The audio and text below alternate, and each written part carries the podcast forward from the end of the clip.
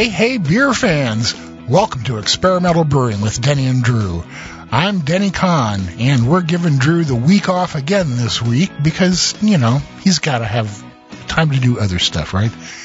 Anyway, we are here with part number two of All About the IBU. Uh, you remember in the first part we talked about the experiment that we devised to see how closely the IBUs you actually got in your beer aligned with uh, whatever your software told you. We uh, talked to Dana Garves, the woman who is doing the testing for us, and uh, we talked to Glenn Tinseth, the man who developed the formula that pretty much all of us use. And we also announced that, hey, surprise, surprise, the IBUs that your software is telling you probably aren't the IBUs that you're getting in your beer. This time, we're going to be talking to the people who brewed the beers and get their reactions to the results and uh, find out more about the process they used in doing it and see if that can maybe uh, account for some of the differences. And we're also going to be taking a look at a new way of calculating IBUs called the MIBU formula. Uh, I've been using it for a couple years now, and I really like the results I've been getting. You might too, so uh, take a listen and see if it might work for you. And so, as always, grab yourself a beer unless you're driving, sit back and relax and enjoy the show.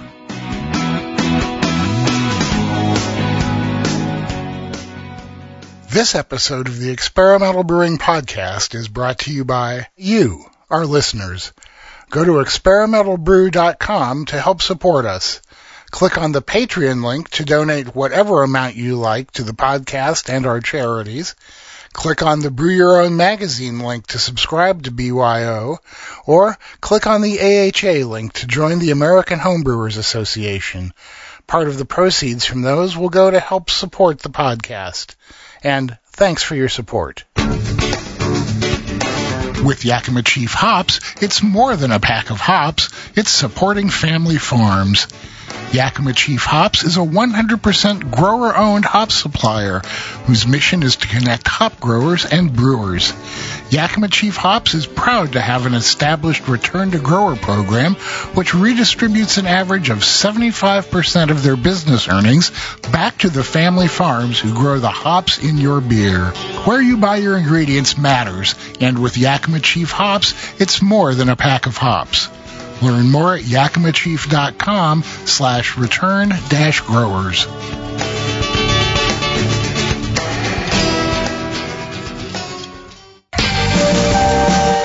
This episode is brought to you by the American Homebrewers Association. Join the American Homebrewers Association in November and claim an out-of-this-world offer. Use the discount code 5STAR, F-I-V-E-S-T-A-R, to receive a free 32-ounce bottle of IO Star sanitizer when you purchase a one-year membership. Get your free IO Star with the promo code 5STAR and find holiday inspiration for great gifts, craft beer recipes, beer and food pairing suggestions, and much more by visiting homebrewersassociation.org slash experimental today. Hurry, this offer won't last. Get the details at homebrewersassociation.org slash experimental.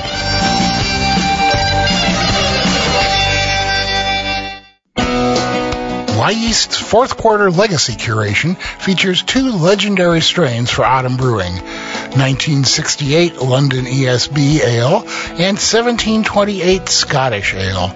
These yeast strains were isolated 30 years ago for our culture collection and continue to be brewmasters' top choices for traditional malty European ales today.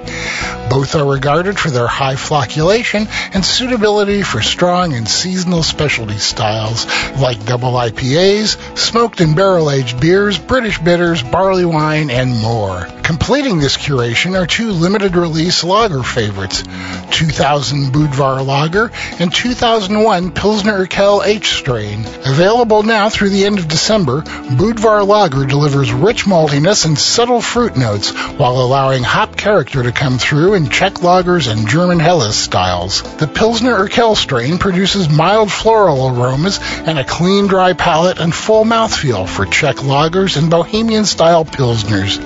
Catch up on our latest blog posts and learn more about this release at wyeastlab.com.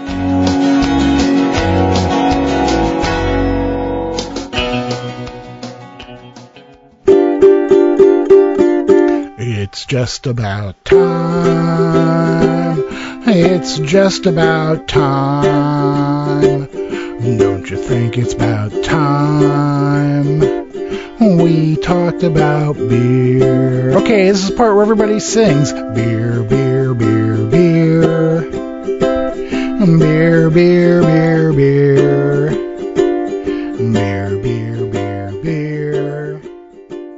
Welcome back to the lab. On our last episode, we revealed the results of our IBU experiment. And just as a reminder, what we did was uh, we got a bunch of hops from Nico Lukov, who analyzed the hops for us so that we knew exactly what sort of alpha acids and other oils that we were having going into this experiment. Uh, Nico had sent those out to a bunch of our Igors, and we gave the Igors three standard recipes to brew an American Pale Ale, an IPA, and a double IPA. And all the Igors brewed those shipped the beers to Denny, and then Denny took them over to Oregon Brew Lab, uh, run by our friend Dana Garves, who then analyzed the, the beers so we could actually see, okay, what did we actually get in the beer in terms of IBUs? So after that last episode, we had a lot of people chime in and say, hey, well, what about these factors and these factors? You know, what would account for the spread that we were seeing? Did different people have different chilling regimes? Did different people have different boil velocities? So what we decided to do was we put a call out there to the Igors who did the experiment, and we said, who wants to come talk to us? And tell us exactly what you did. So what we have now lined up for you is we're about to jump on the phones and we are going to talk to a handful of our Igors and have them walk you through exactly what they did, what they think might have affected their IBU levels, and what changes they might possibly make to their brewing processes thanks to this whole experiment. Okay, we are back and we have Jeremy Wickham on the phone. How are you today, Jeremy? Good. How you guys doing? Great, man. So, uh, where are you at? I am in Starkville, Mississippi. I detected something southern about you there. Oh yeah, yeah, very southern. Grew up 30 miles away from here. Came to college at Mississippi State, never left. Wow, interesting, man. Yep. So, uh, tell us about your brew day with this beer. Everything goes smoothly? No, which one? Uh, I did two. I did the Pale Ale and the IPA. Tell us about both. So, okay, so yeah, they were both pretty smooth. Um, I didn't really have any issues. So with the Pale Ale, um, the only difference between the Pale Ale and the IPA is where I got my water. And my water source for the Pale Ale is there is a spring uh, about 20 miles south of where I live, and um, I collected all my water there. So the IPA, I did uh, distilled water, and then I added minerals to that. Have you, so, ever, uh, have you ever by any chance had that spring water analyzed to see what it's it's like? Me personally, I haven't, and I've been trying to get a contact at the university I work at. To apparently they they analyze it uh-huh. uh, every month, and the national the maybe it's the Mississippi Forest Commission they analyze it once a month. So I haven't been able to find a contact for it, but it's it's pretty pure and it's clean, tastes great. This is I, I go and get it and I fill up all my drinking water vessels with it. So, I mean, it's it's very good. I just don't know the mineral content of the water yet. Right. So uh, it's made some pretty good beers. Tell us tell us about your uh, brewing system. Uh, what's your kettle like? Okay, I have a 20 gallon Blichmann brew kettle, and my mash tun is just a round um, Home Depot cooler mm-hmm. with a uh, mesh screen on the bottom and then I have another 10 gallon Home Depot cooler with uh it's just I use as a hot liquor tank. Right. And so, how, how do you do your chilling? I have a immersion chiller, which is way too small for the pot I have, because it was my very first one, and I haven't. I've been too cheap to buy a new one. Right. So um, right now I chill with with a, an immersion chiller, and then I've also added a pump recently. This past year, I added a pump, and I recirculate in Whirlpool uh, now. Right. That always helps, doesn't it? And, Mm, sure does. and like, how long does it usually take for you to chill a batch? Um, depends. So I'm in Mississippi. In the summer, it can take Mhm. anywhere from an hour, hour and a half. Mhm. In the winter, I can chill a batch in probably 30 minutes. So we've had pretty balmy weather the past few months. So I brewed this beer, the Pale Ale in September and the IPA in October. And I would imagine they were both, the days were in the 90s. So I would have, I think it took me probably in the 45 minutes to an hour range before I chilled to a, a temperature that I could put in a carboy. Because with my groundwater temp in the summer, I can't. It's it's hard pressed for me to get a beer under 80 degrees Wow. pitching without uh, without doing the pre chiller and all that. I'm I'm in the process of trying to do that. But um, what I do is I chill as much as I can until it pretty much flatlines, and then I throw it in the carboy, put it in my chest freezer, and the next morning I pitch. Right. Right. So basically, then uh, your hops are staying in there longer than other people's might because it takes you a while to chill. Right. hmm Well, and that's kind of interesting because, you know, part of the reason why we're talking with you first is you are pretty much our dead on normal example, uh, of the Igors that we're talking to today. Because when we looked at Right. the two beers that you submitted, uh, and thank you again for submitting your beers, we had the APA was measured out at 35 IBUs, uh, when we ran it through the, through the science process. And that was against a 32 IBU predicted for the recipe. Right. So you're like right in there. And then Dana actually uh, did her her perception analysis where she did her sensory uh, version, and she uh, clocked you in at 36 IBU, so right on on top of what she measured. So I mean, that's pretty much about as close in as I think you can get for using a formula not designed for pellets and for unknown equipment. And then on your IPA, uh, the IPA was supposed to be calculated out at 58 IBUs, and you came in at a measure of 60 IBUs. So again, you were dead on, which is Yeah. interesting that it takes you that uh, that takes you that long to chill. Just think how far off you'd be if it didn't. Right. Exactly. I, I wonder how how my uh, beers would turn out. Yeah, I know, man. It, that's that's very interesting, and it uh, it just goes back to what Glenn Tinseth was saying when we uh, talked to him about how uh, the the chilling method makes a huge, huge difference in the amount of bitterness that you get. Uh, and it, you know, it, it's starting to look like unless you do everything exactly the way Glenn did when he wrote these theories, that you'll never get the right answer. Exactly. Yeah. Well, and I think Glenn's been quoted in the past as saying that his uh, IBU formula is absolutely perfect for his equipment at the time that he was brewing. So, um, now I have to ask, with having done this experiment now and having seen what you got back in terms of measurement, do you think this affects how you're going to look at recipe formulation in the future or what you're going to be looking for in terms of your bitterness? Like if you do step up your chilling, are you going to have to, do you feel like you're going to be compelled to change, you know, what you do? No, I probably won't change because I like what I'm producing. So if I do get a new chiller, um, and my uh, efficiency on chilling is increased, and I see a, a difference, then I'll start to to um, adjust my. Yeah, I know. You'll, you'll, Right, you'll right, adjust right. the recipes to compensate for the new chilling, right? Exactly. hmm Yeah. Well, you know what? And again, Glenn kept stressing numbers don't matter. Your satisfaction with your beer is what matters. So that really Exactly. seems to be the approach that you're taking, and uh, hmm that's the way it ought to be. So, okay, Drew. Any other questions for Jeremy today? No, I have no other questions, but uh, I'm glad that you uh, helped us out here with the experiment. Uh, any anything else that you that you took away from this? Um, I did take a first place in a competition with a pillow.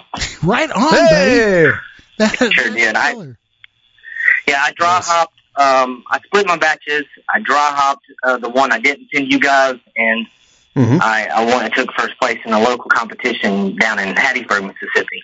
Wow. And, uh, what did you dry hop with? I think the same. Uh, I dry hopped it with Columbus Centennial Cascade. Right There we go. I think I did an ounce apiece. Super, super classic American Pale Ale and IPA recipe formulation. Yes. Yeah. Yes.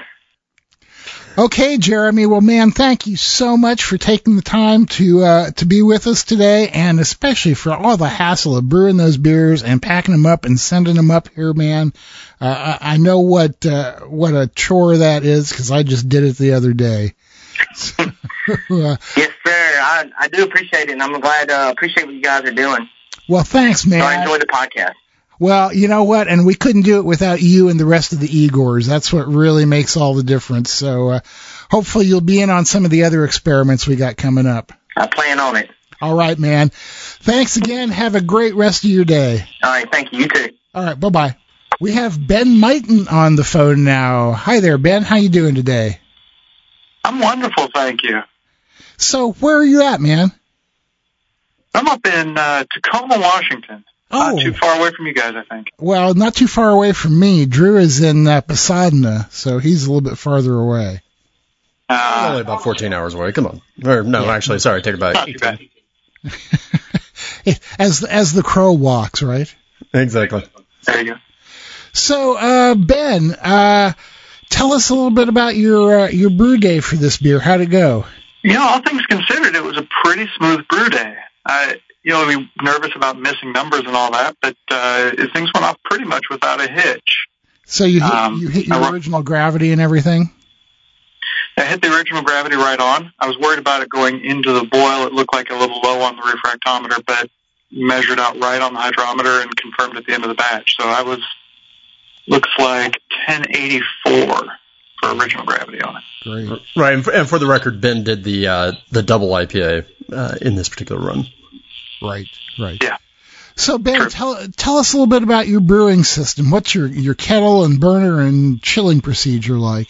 Yeah, so I'm using a converted keg as a kettle uh, with the top cut out, and I'm doing brew in a bag. So I've got uh, a bag from the brewbag.com, I think is what they were, Mhm. and um, I use electric heat on the keg. So a 5500 watt element, the straight fold back style, not the wavy looking one. right. Right. Then I've got a little basic controller that um, you know, does okay, uh, but I don't usually put any heat to it during the mash. hmm Um, so it was heat to strike. Uh, I got pretty close. I think I was down by about, looks like maybe a degree Ah. at uh, dough in, which felt pretty good. Yeah. I usually add the grain to the bag while it's already in the water, sort of pour in and stir while I go, for hmm what it's worth. Um, mash with a couple of stirs. Looks like 30 and 60. I did a stir and took a measurement. Um, and pulled the bag and added the sugar when I got the bag out hmm and started heating up. Great. I usually do 100% heat until I'm boiling and then dial back to 60 or 65. Right. Do you Um, uh, do you bag uh, your hops by any chance? You know, I do not. Okay. I've considered it from time to time, uh, mostly when I've had a big mess or plugged the pump, but I usually just throw everything in there loose and cross my fingers. right. Okay. This one I didn't have any problems with. And what do Pretty bitter do, beer, but what do you do for Not a lot. chilling, Ben? so I use an immersion chiller. It's a half inch copper by 50 feet. Okay. Um, and it, it went in about 15 minutes from the end of the boil, um, and then chilled down to 160. To, it looks like my notes say it took me a minute 40 seconds to get to 160 Wow, that's uh, great. after the boil. That's really Yeah, we had cold uh, had cold water that, Right. that day, I guess. Uh, it looked Well, like see- I overshot on my whirlpool temp a little bit. Ended up at 145 by the time things settled out. But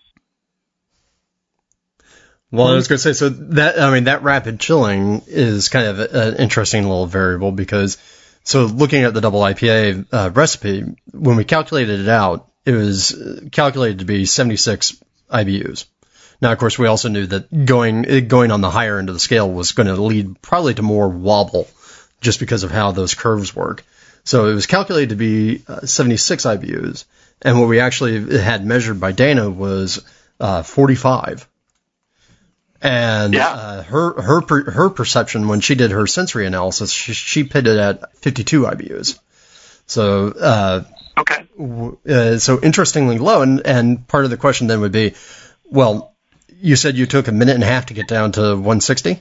uh, yeah, Yeah, a minute and a half So- to 160, and then 145 when I started the clock on the Whirlpool.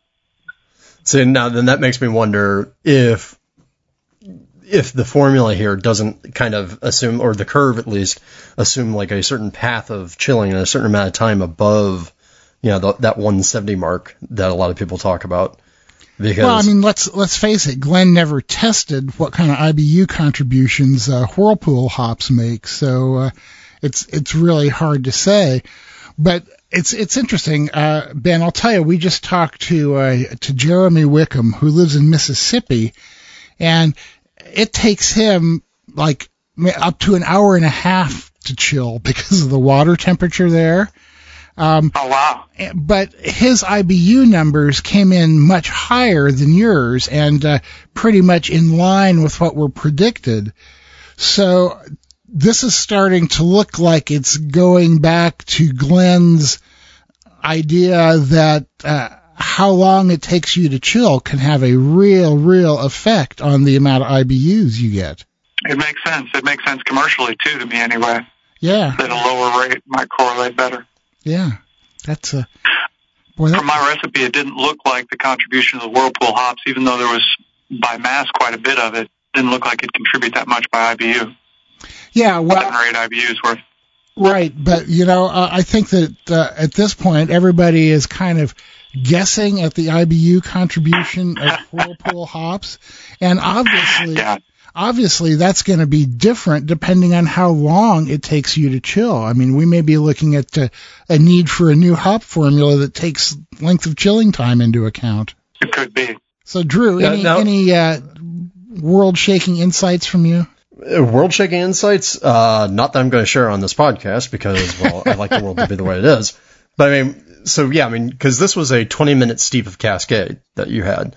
So that's kind of, eh, kind of Correct. interesting. Yeah, I totally think the formula assumes a certain sort of chilling profile because I don't think a lot of brewers were obsessively trying to push down as cold as we do these days, uh, or at least as fast. Uh, so now here's the other question. Eh, so given that you you measured in at I think it was uh, 40 yeah 45 IBUs when you're tasting the beer when you're looking at this beer how do how do you perceive the bitterness in comparison to the other beers that you've done on your own Uh, you know, it was uh, surprisingly smooth or balanced, I guess.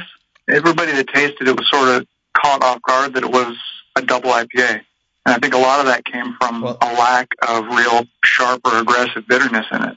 Mhm. And I got a lot of the same. I didn't pick up as aggressive bitterness as I'd get from make, maybe making the, um, like the Pliny the Elder clone recipe that floats around out there. I feel like Mhm. that's got much more assertive hop character, and this one was a lot more muted. It certainly wasn't unbalanced, and from the ABV, I would have expected it to need 60 or 70 IBU to feel as balanced as it was. But again, I've kind of shook up on what an IBU actually means in my system now. Believe me, man, we all are. You know, um, I can tell you that uh, that Oakshire, the brewery that I do some work with here, uh, had uh, Dana come in and uh, take samples of their boil every 10 minutes and develop their own curve for hop utilization. Uh, and I'm starting to go, well, damn, maybe that's what we need to do too. Is every home brewer needs to send off, you know, like six or eight samples from a typical boil and get their own curve measured. Uh, I wouldn't doubt There it. In you go. fact, I'm inspired to send some of my other beers over to her to have her take a look at them. Yeah, right. Uh, that that would be really interesting. I mean, you brew up that Pliny clone that uh, you think is so hoppy, and then send her one to see what it really comes out to be. Sure. Well, I have, a, well, I have hey, a so, Northern let Brewer me ask- batch too. Yeah. Go. All right, well, I was going to say, well, now let me ask. Now that you've seen these numbers uh, for your particular beer, do you think there's anything that you're thinking of changing about how you brew, or are you still just going to plug away the way that you've been brewing? I had a long conversation with some buddies that I brew with about whether seeing the number is going to change how I make the beer or whether I'm just going to drink the beer and not drink the numbers. It, to be honest, I probably won't change recipes that I think turn out well from this. Um, I may look, you know, I've got a couple of recipes that I've tried and feel like they didn't come out quite right. And the ones that came out a little too malty or not hoppy enough, yeah, I may take this and say, well, I won't be scared of going up to a calculated IBU of 90 or 100 or 150 or whatever the number comes out to, knowing that the utilization might not be as high. Yeah, I mean, it, it looks like you're what, roughly like 25, 30% low. So you could experiment with just say adding 30% more hops too and see what that does. I tell you, the cheapskate in me wants to experiment with a 30% more vigorous boil or something easy like that, and I don't have to buy any more hops. Or, or uh, uh, throttle down, throttle down the water when you're chilling so that it takes longer. Right, right. I mean, I could whirlpool without turning on the chiller. Traditionally, I'll turn on the chiller, run it down to 170, 165, somewhere around there, cut off the water. I mean, I could just not do that. Just whirlpool hot. Yeah, right, right. I mean, who who knows, man? It, it looks like uh, there's stuff to play around with there, but uh, this this experiment uh, really has shown us that uh, there's a lot of things that we think that we know that we don't know that really deserve some more uh, looking into. Uh, even at a 45 or 50 IBU beer, it still disappeared out of the kegerator pretty quick. So know, I might make the beer again just for scientific purposes, you know. Yeah, right. Of course, of course. Yeah, I understand that. You know. Well, I mean, look, science is repetition and note taking. So you've got There the go. note taking, you got to get the repetition. That's right. That's right. it. You know, try it again, see if it tastes the same. So. All right, Ben. Well, thank you so much for your time today. We really appreciate it, and we really appreciate you being an Igor and brewing these beers and going through the hassle of packing them up and shipping them up here to me. Well, I appreciate you guys putting together a program like this. You're doing great work, and I hope it keeps uh, keeps on for a couple months. Well, yeah, believe me, it'll be at least a couple more months. There we go. Excellent. Well, thanks a lot, guys. It was great talking to you. you too, man. Talk to you later. And on the line now we have Kevin Cole. Uh, Kevin, where, uh, where are you from? Um, from Michigan. All right, from Michigan. And Kevin uh, actually was our, our fancy label man. Gave us some really great uh, labels on the bottles. So, um, and you uh, submitted three different beers. Uh, you submitted the all three of the the ones that we were doing in this experiment: the American Pale Ale, the IPA, and the Double IPA. And just uh, to start with, we'll take a look at the results, and then we'll get into what your brew day is like and see, you know, huh, how's that impact what we what we saw. So, on the American Pale Ale, which was supposed to uh, was calculated out to 32 IBUs, uh, Dana actually measured 20 IBUs in your sample, and when she did her perceptual analysis, came up with 27 IBUs. When uh, the IPA was calculated out to 58 IBUs, and the samples were measured at 37 IBUs with a perceptual measurement of 40. And then finally, the double IPA, which was calculated to 76, came out to a measure of 55 with a perception of 50. So it was the first time the perception was actually lower. Um, so all in all, it looks like each of the samples that were submitted, they actually ended up being lower than what the predicted uh, IBUs were. So now it's kind of interesting. You're very consistent, which is awesome because you can adjust for that. But uh, walk us through what your brew day is like. Like how big batches are you making? You know, what's your system like? And uh, what do you remember about these particular brew days? Well, like with the first one with the pale ale, like my system, I'm brewing indoors on a what can do about a 10 gallon batch of a fairly high gravity beers brew in a bag, but so it's a it's a 20 gallon kettle though, um, which means that when I'm doing five gallon batches like these are, the the boil is very shallow. And it's an electric induction boil, so it's also most of the heat is very concentrated at the center of the pot.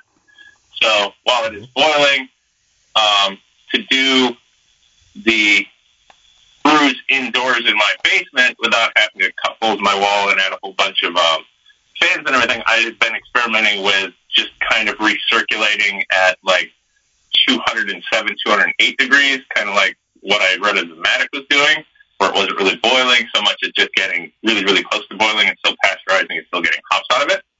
And so that's what I have been doing, and that's what I did with all of these batches. And I guess in my experience from judging score sheets before this, even before I was when I was regularly boiling on this system, I was getting less utilization because I would get score sheets back that says, you know, hop characters lower or I enter a white IPA in a competition and someone tells me, well, it's not quite a white IPA, but it's a very good hoppy wit beer. Um, so uh, this this is the kind of feedback that I've gotten in the past, and and then when I've done like recipes where it's like like a recipe out of a book or a recipe that's that for is for cloning, if I follow the math perfectly, it, it never seemed quite right. Like it, it just didn't taste quite the way it was. In, in fact, my hoppy wheat beer was a published clone from the brewery of a white IPA. So Well, and so it's interesting because yeah, you uh, uh, just looking at each of these results, I mean, you're running somewhere about you know 60 to 70 percent of the predicted IBU results. So or the the calculations. And and are, are you still are you still running at this sort of not quite a boil level or yeah, I think I'd probably be running at that not quite a boil level forever at this point because it, it, it produces beer that, that tastes fine to me. Um, I'm just gonna what I've done now is I've gone to Beersmith and told it that there's a setting that I found in there that talks about for commercial systems where you're over 100 liters or something to change the hop utilization. And even though I'm doing five gallons, I told it it's not 100% anymore; it's 75, and that gets me pretty. When I did that, then at least the double IPA, the IBUs were really close to the right measure. And Mhm. so I figured going forward, I'm just going to build clone recipes by looking at the clone recipe when they tell me it's 20 IBUs, figure out how to get 20 IBUs with my 75% utilization and go from there. So what do you do for chilling, Kevin? Uh, chilling, I have uh, a pretty large immersion chiller, so I have a 50 foot uh, coil of copper that's half inch copper that goes in, and groundwater here in Michigan is pretty cold, even in the summer. So uh, when I start recirculating, uh, you can watch it count down like it's counting down to a shuttle liftoff on the temperature. It's going one per second until I get to about 70 degrees. So as soon as I put that in, there's not a lot of time that it, the hops are going to keep working. Right. So I'm I'm I'm super jealous of all you people with actual cold groundwater. Yeah, man, mine's about I I can I can use the immersion chiller to get to uh, 52 degrees right now. yeah, right. yeah. So- meanwhile, my uh, my groundwater is still averaging somewhere in the 70s. So, so one thing that we're seeing, Kevin, is that the quicker people chill, the farther off they are from the IBU targets. So, I mean, and Glenn had Glenn had postulated when we talked to him in the last episode that uh, how quickly you chill makes a big difference in uh, how close you are to the estimates. And in talking to people here today, what we have seen is that the people who take longer to chill, for instance, uh, we talked to Jeremy Wickham, who brews down in Mississippi. It can take him up to an hour and a half to chill, and his beers came on almost dead on on the IBU estimates. So none of these would have taken me more than 15 minutes. Yeah, right, and and that's kind of the same for me this time of year too. Uh, so it's a, it, it, it's very interesting, uh, and uh, kind of seems like that is going to have a major effect on uh, on your IBUs. Drew, anything else here for uh, Kevin? Now that you have this, you've already talked that you've, you're making some adjustments to you know how you're brewing in terms of kind of making an assumption of different hop utilization. You think there's anything else, uh, having seen these results, that you're going to change? Um, see, I don't, I don't really think so because I, I'm afraid that I, like it looks like well, one I, I could spend a, a lot more time chilling, and, and that doesn't really appeal to me compared to throwing another quarter ounce of bittering hops. Right. Um, and and my I also I'm not really inclined to go back to like a like a full rapid boil because then I'd have a lot of boil off and I'd Mhm. have to deal with all of that ventilating into the air and I don't I don't really want to deal with that. I'm, I'm much happier brewing in the basement where I don't have to be in the cold. So and I and I'm really not in a situation where I really want to be you know slicing dicing holes in the wall to get enough ventilation to get that steam out of there. Right. So since that's working, and I'm not even sure based on the chilling thing that, that changing it back to like a more rapid boil would have made a big difference in this at all. It sounds like my chiller's what's at fault, so leave it alone. Well, uh, and very uh, very strong point to make here. It's not that the chiller's at fault. It's just that the chiller's the chiller impacts the calculations. No, I I mean I think what you're doing is probably the right thing. I mean we talk about this all the time with commercial breweries or with other homebrewers. You know, you change up a piece of gear or you change some technique, and you got a little bit of time when your recipes are kind of wobbling around a little bit as you dial in. And so yeah, I think here with this the more rapid chilling, you've already started to adjust for you know what you're actually perceiving. So again, the IBU number is a lie. Just change what you're doing to get to the right perceptual range for yourself. I think what I really like about it is, is I guess before actually seeing the numbers, like it, the beers that worked out best for me were always the ones that when you went into the like kind of you have that little style mirror in Beersmith, and it's showing the IBUs, and I'm in the red or just about to the red, and those are the ones that that seem to turn out better than the ones where I was in the middle of the range or even worse at the bottom. And this kind of, I guess, is it's more of a confirmation of what was going on. But I guess Mhm. before that, I really wasn't too inclined when doing like like straight up clone recipes. I wasn't inclined to just go and blow off what their IBU number was and hop it heavier. But now I am. So Well, yeah. Now you have the now you have the confidence and understanding of how your system works. yeah, So that's good. All right. All right, Denny. Anything else? Nope, I think that's about it. Uh, thanks a bunch for your time today, man. We really appreciate uh, you talking to us and brewing the beers and packing them up and shipping them out to me. Well, that, that, thanks a lot, you guys, for testing them and getting us all set up. Well, uh, you know, I, I I hope that it was uh, a valuable experience for you, and I hope that you'll uh, participate in some of the experiments we got coming up in the future. All right, Kevin, thanks again for talking to us. Have a great rest of the day. You too. All right, bye bye. Uh, this time we have Mike O'Toole. Mike, say hi to everybody. Hi, everybody. All right. Um, Mike, where are you calling us in from? Uh, I'm from uh, Baltimore, Maryland. And now, uh, just for the record, uh, I, we were talking earlier that we've uh, we've actually met before. We've met at HomebrewCon, uh, and you were actually on the podcast earlier. Yeah, I talked about, uh, you know, I think it was an Imperial Red that I made. Um, you, you all tasted it, and I just talked about my brew process Right. and how we got And- started. And then, uh, uh, which club were you a part of? Uh, the Annapolis Homebrew Club. That's right. All right. So for this particular uh, for this particular experiment, uh, Mike actually uh, jumped up and volunteered and did a two brew sessions. You did the American Pale Ale and you did the double IPA.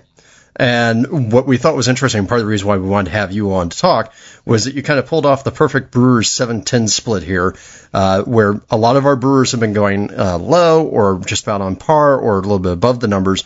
You actually managed to split the difference and go low on one and high on the other. So congratulations on that one. That's that's Uh, real that's challenge, Yeah, man. yeah, I'm glad. I mean, I'm con- I can be consistently inconsistent. That's important in All right. life. Yeah. It- it- when people think I'm going to zig, or zag. I've got that skill. Um, all right, and so just to just to walk through the two brew sessions real quick, or the two brews real quick. Uh, on the APA that was calculated out at 32 IBUs, you actually measured in 43 IBUs. And then on the double IPA, which was calculated out to 76 IBUs, you came in at 61.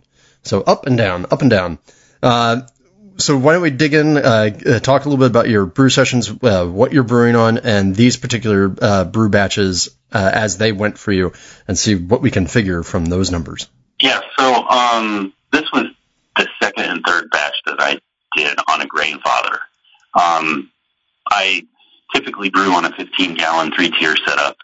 Uh, so these brew days ended up being somewhat different for me because not having really a lot of experience on this equipment um, brought a few challenges as I went. But I tried to replicate most of my traditional process within the confines of the Grainfather. Uh, and I did a pretty good job, I think, at uh, replicating that where the systems could do that. I mean, there were things like sparging and uh, whatnot that, that couldn't be the same. And then just the length of time that it takes to brew on that system um, was a whole lot longer than my typical brew day. So uh, I'll just walk you through um, the pale ale. Um, I uh, the mashin was pretty that was pretty simple. Um, you know, sixty minute bat um, mash. I will tell you that I did scale these recipes up to seven gallon pre boil, so that I was aiming for six and some change of finishing um, of, of of in the fermenter beer. Mhm. Um, so I did some phenomenon of Beersmith, just kind of taking the percentages that you that you're giving your uh, hops and putting them in, into the percentage, the same percentages, so I could calculate and get the same IBU. So, um, with that being said, I mean, I just followed the same typical recipe. You know, my my grain bill I scaled up um, just to get to the you know the you know the seven gallon pre wheel that I had in the Grainfather. Um, so that was about eighty five percent pale ale, uh, about ten percent Munich ten, uh, five percent crystal sixty, and then um, my hops were bumped up just slightly from where you were at, and that was just uh, that was at 0.6 ounces of each um, the Columbus Centennial and Cascade, and that ended up getting me in in the same calculation. What what was the IBU supposed to be? Thirty. 32. Uh, 36? Yeah, 30, 32 for the uh, American Pale Ale. Okay, so I had 36 here, so I, um, that that could be part of um, a bump, but I came in at what 42. Yep. Okay. So you were about you were 30% high or so on that one. Although I, w- I don't know if I made a change to the, uh, you know, I don't, I don't know if I made change to the alpha acids that were in these calculations. I have, I don't have the software in front of me, so um, you know, it usually has the stock uh, alphas in there, so they they probably weren't adjusted according to uh, what the NikoBrew hops were. At the same time, if you scaled up based on weight, you know, we had already recalculated the recipes to deal with the the IBUs, so or the Yeah. the, the known alpha acids. So as long as you were scaling by that number, I think you you would have been on target. Right. Yeah. So so let's talk chilling. Did you use the uh, Grainfather counterflow chiller? I did. So, and this is typically what I do with hoppy beers anyway, is I'll, like right at knockout, I'll, or usually two minutes before knockout, I'll start circulating through. That way, um, I'm sanitizing the equip- equipment at boil temperature hmm and then letting it, um, and then I usually just let it circulate for 30 minutes and then I let it free fall temperature. And then, um, at the 30 minute mark, that's when I'm turning the water on and then I'm starting to pump it into the fermenter and, um, throttling, throttling the flow back accordingly so that I, I'm trying to get at least, you know, hit a 70 degree temp or lower into the fermenter Right. and it was about 15 minutes to transfer from there. Do you uh, bag your hops when you're using the Grainfather? No, as a matter of fact, um, and I learned kind of a lesson with that, and we can talk more about it with the with the DIPA. But uh, the pale ale, I didn't have any problems with, um, kind of just throwing them in freestyle. I I don't typically bag or spider use a, use a, a spider hop spider. I have in the past.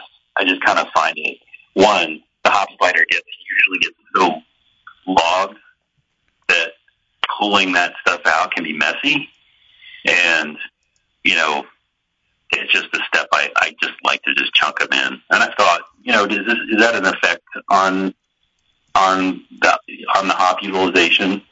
Um, I don't know. I've, I've I've watched the I've followed the Brülosopher uh, experiments on some of that stuff and heard other people and there's you know it's like it's like everything else.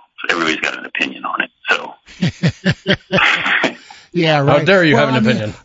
I, I found with the Grainfather, at least for me, that I absolutely have to bag my hops, uh, or else the the pump just gets hopelessly clogged.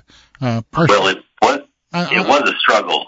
yeah, and apparently if you whirlpool, that that works, but I'm whirlpool impaired, so it doesn't work for me. But I was, you know, I was just wondering um, if you had bagged the hops because that could make a difference. Although, again, on the IPA you were high, so it wouldn't make a difference in that direction. So I'm Yeah. baffled. I'm baffled. Drew, you got any any guesses?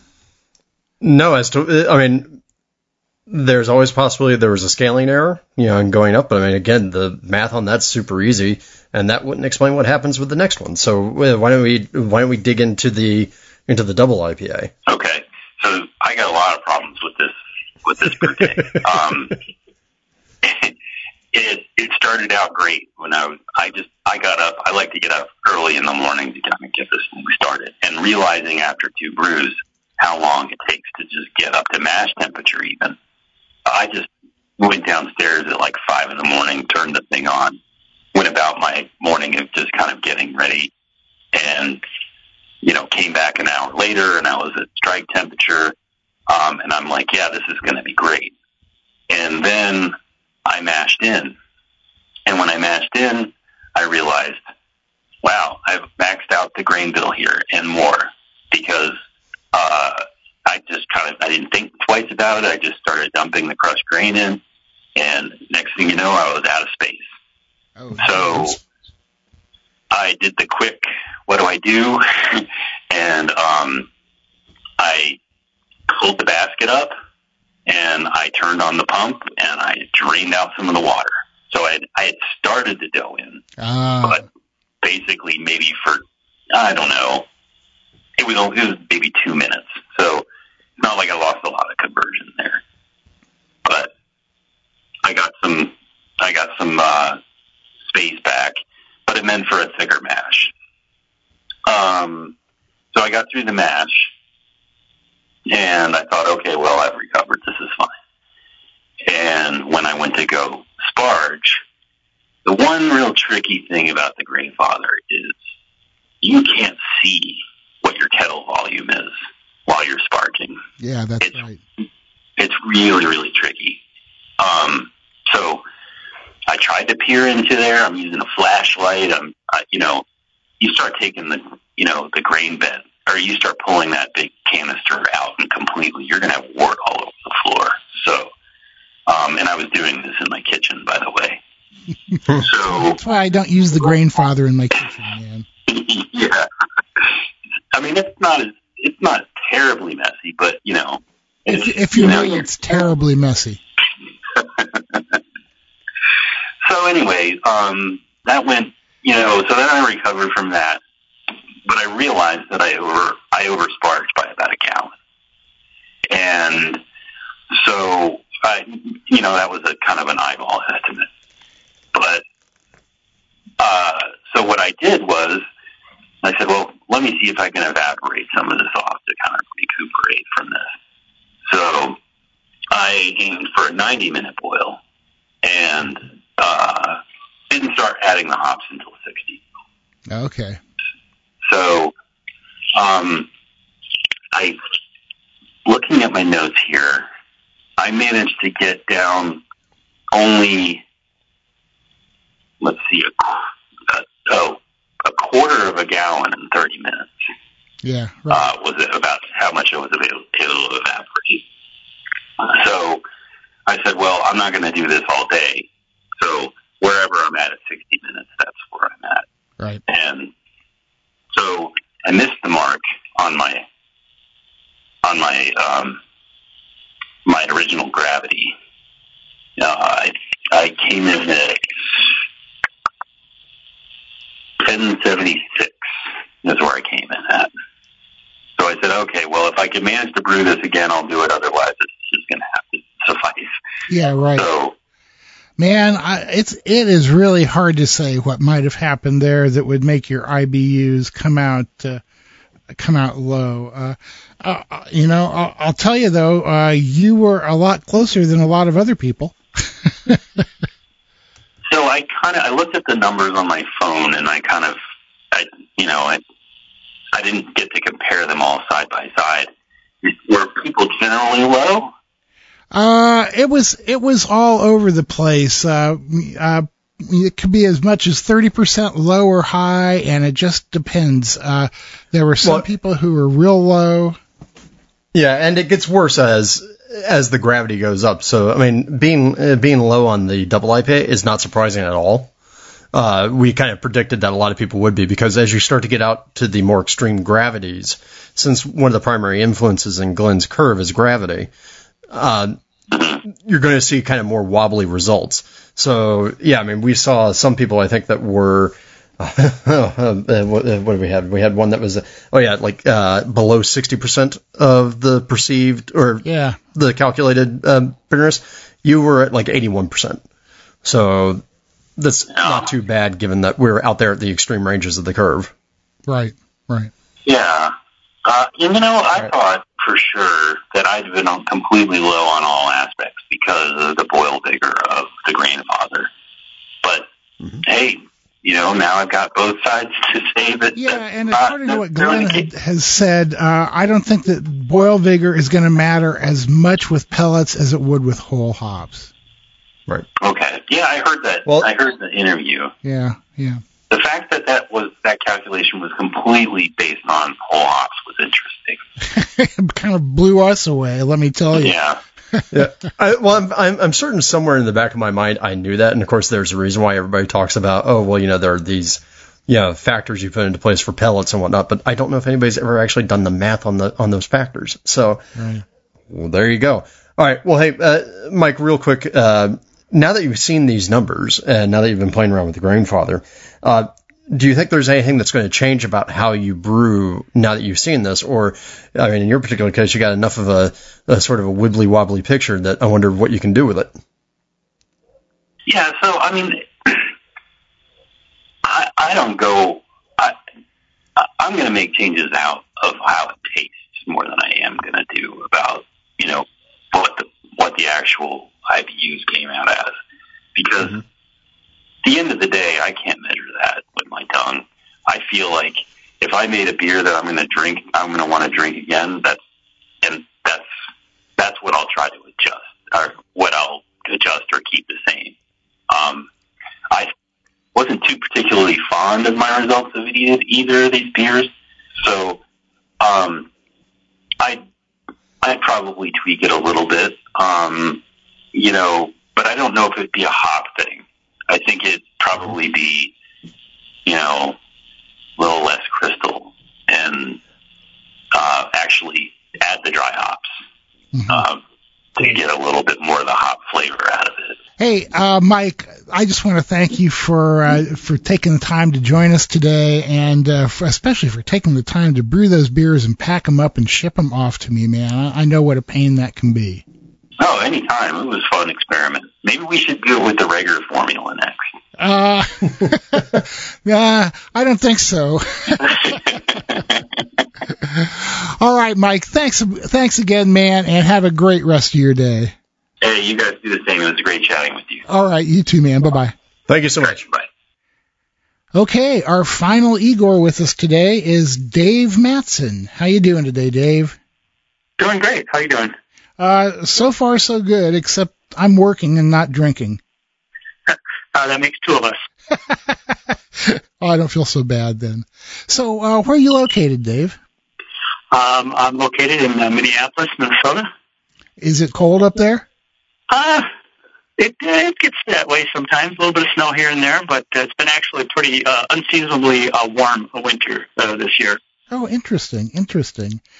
Okay, so let's take a quick look at the results. You brewed all three beers, and I got to give you major props for that, man. I, I, uh, yeah, they're all, all in one day. All in one day? Oh, that's insane, buddy. but thank you. We appreciate it. So, uh, your APA came in at 29 IBUs out of a predicted 32. That is darn close. Your IPA came in at 43 out of a predicted 58.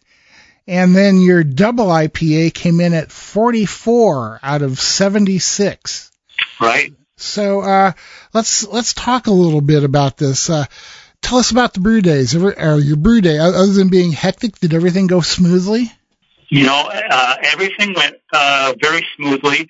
Um, you know, I uh, I have two kettles and two mash tuns, and so I do actually three brews uh, pretty often.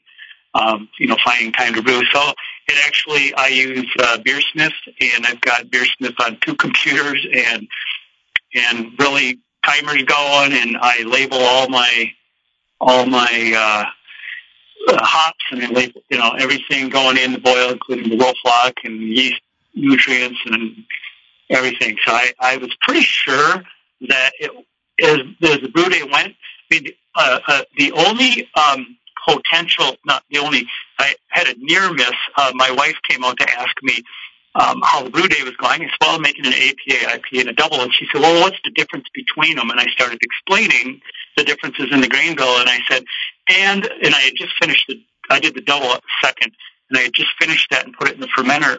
And I said, and the big difference in the double is got a pound, you know, it's got uh, sugar in it. Or it would have sugar in it if the sugar that's sitting on the counter was inside in the fermenter.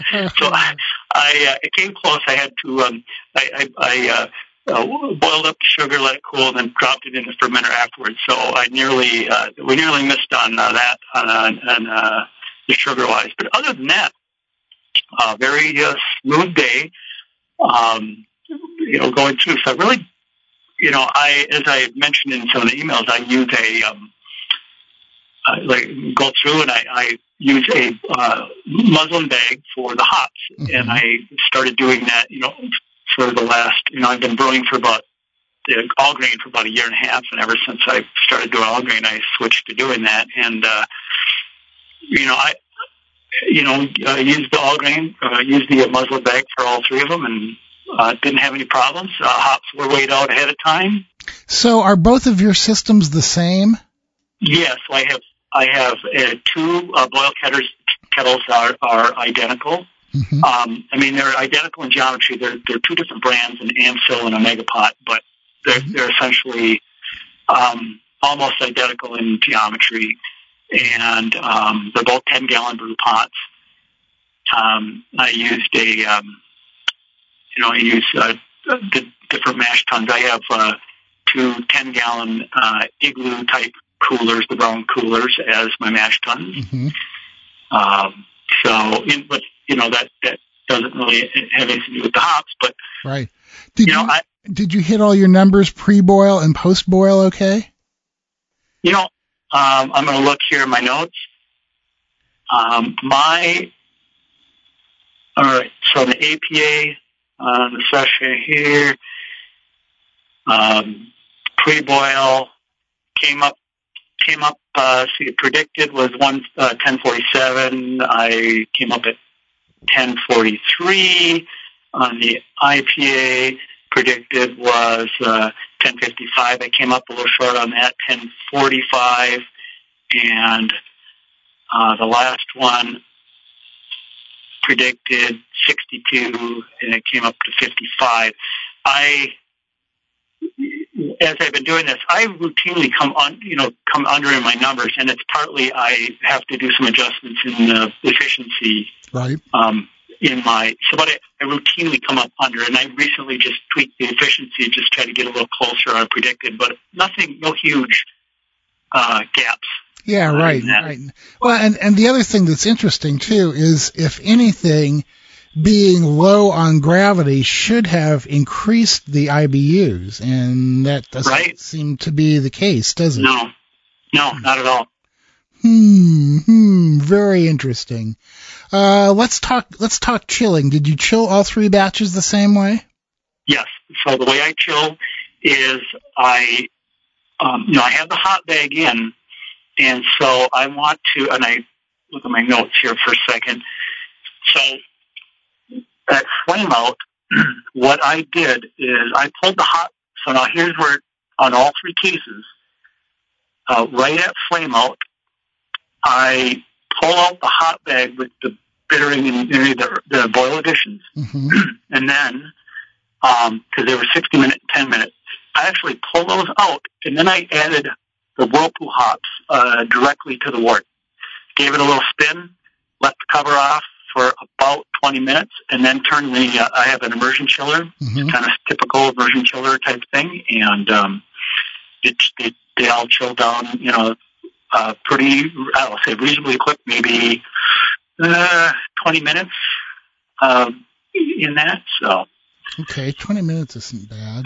Uh, so, so I get a whirlpool of 20 plus then the chill of 20 but again, I, the, the one thing I've, I've noted is, uh, and I think one of the other IGORs did the same thing, is you know pulling out the hop bag because it gets in the way of the, the immersion chiller sometimes. It's like, all right, I just started always pulling the hop bag out and and set that aside. Yeah, you know, and I'm I'm kind of of the opinion that you need to leave those hops in there while you're Right. chilling. Uh, what I I'll tell you, I I bag uh, when I use whole hops, I I always bag them. Uh, pellets I don't worry about, uh, but whole hops I do.